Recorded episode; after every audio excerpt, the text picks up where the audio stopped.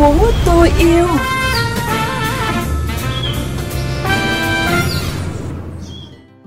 Hà Hương xin gửi lời chào đến quý vị và các bạn đang cùng lắng nghe chương trình Thành phố tôi yêu trên kênh VOV Giao thông Mekong FM 90 MHz. Phát định kỳ vào 7 giờ sáng thứ năm và phát lại vào sáng thứ sáu hàng tuần. Quý thính giả có thể đón nghe chương trình trên VOV Giao thông Mekong FM 90 MHz hoặc theo dõi qua livestream Mekong FM 90 MHz nghe trực tuyến tại website www.vovgiao thông.vn, chọn kênh Mekong FM. Mở đầu chương trình hôm nay, mời quý thính giả cùng điểm qua những tin tức đáng chú ý trong chuyên mục Chuyện gì đang xảy ra. Chuyện gì đang xảy ra?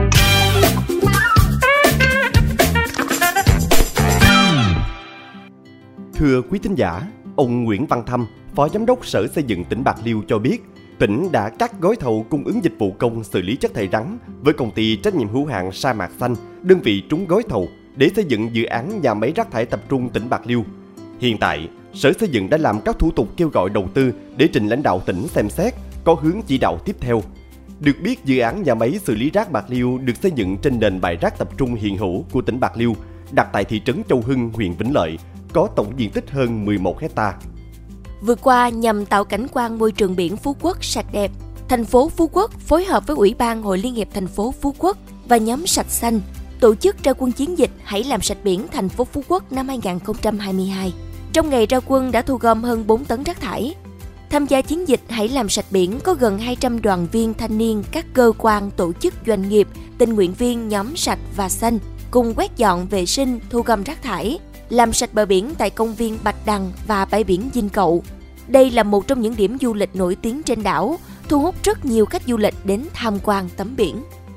Liên quan đến vấn đề ô nhiễm môi trường tại hồ Bún Sáng, tại cuộc họp báo quý 1 năm 2022 của Ủy ban nhân dân thành phố Cần Thơ tổ chức mới đây, ông Đoàn Thanh Tâm, Phó Giám đốc Ban Quản lý Dự án ODA thành phố Cần Thơ cho biết, hiện nay Ban Quản lý Dự án ODA thành phố Cần Thơ đã cung cấp đầy đủ các hồ sơ liên quan đến quản lý đầu tư xây dựng công trình cũng như hồ sơ về hiện trạng và có sự tham gia của các sở có liên quan như Sở Giao thông Vận tải, Sở Xây dựng, Sở Nông nghiệp và Phát triển Nông thôn. Tất cả các hồ sơ này, Ban Quản lý Dự án ODA thành phố Cần Thơ đã bàn giao quận Ninh Kiều vào ngày 29 tháng 3 năm 2022 và bổ sung vào ngày 4 tháng 4 năm 2022.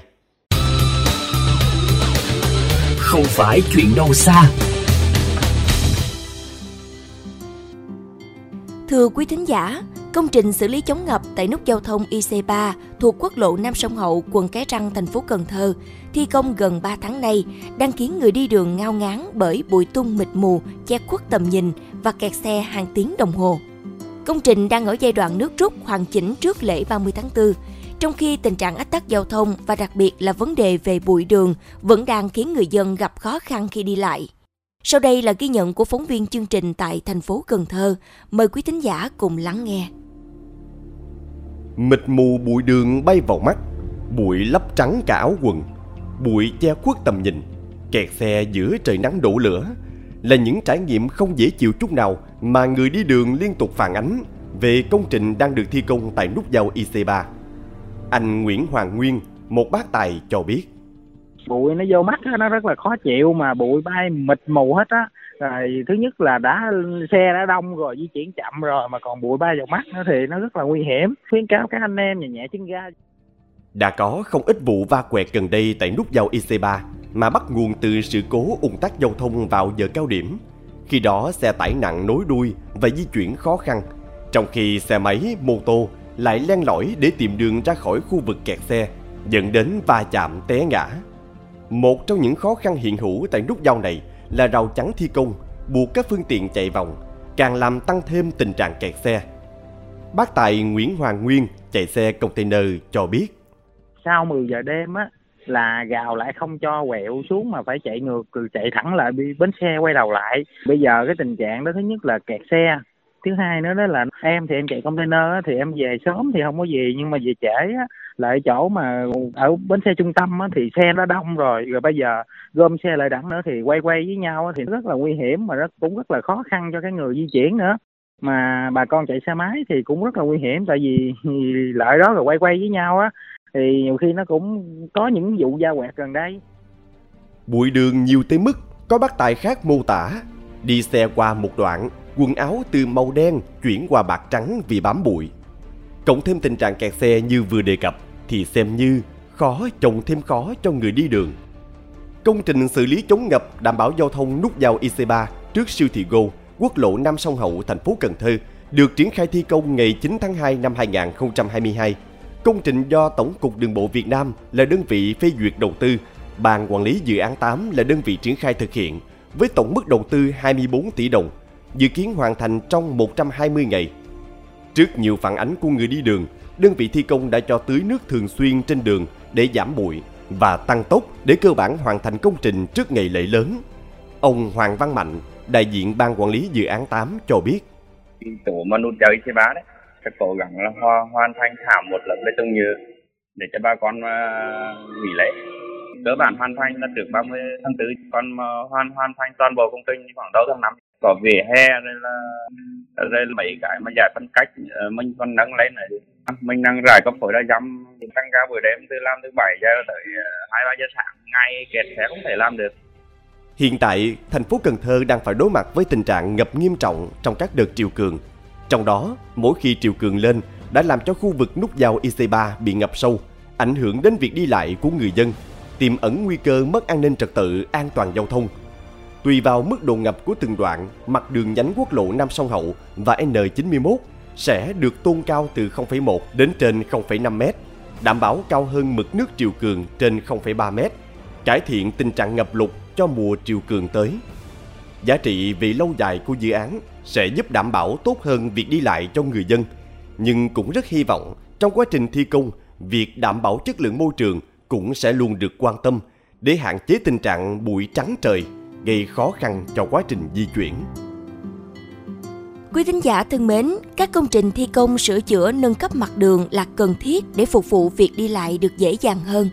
Bên cạnh đó, làm sao để hạn chế tình trạng bụi mịt mù ảnh hưởng đến các phương tiện đang lưu thông và hộ dân hai bên đường cũng là câu chuyện rất cần được quan tâm. Thêm yêu thành phố sáng nay, mời quý thính giả cùng điểm qua một số cách để hạn chế ảnh hưởng từ bụi đường khi các tuyến giao thông đang trong quá trình thi công. Thêm yêu thành phố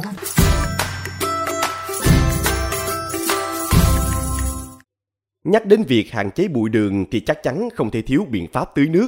Đây là cách làm quen thuộc đã và đang được áp dụng tại nhiều dự án sửa chữa nâng cấp mặt đường.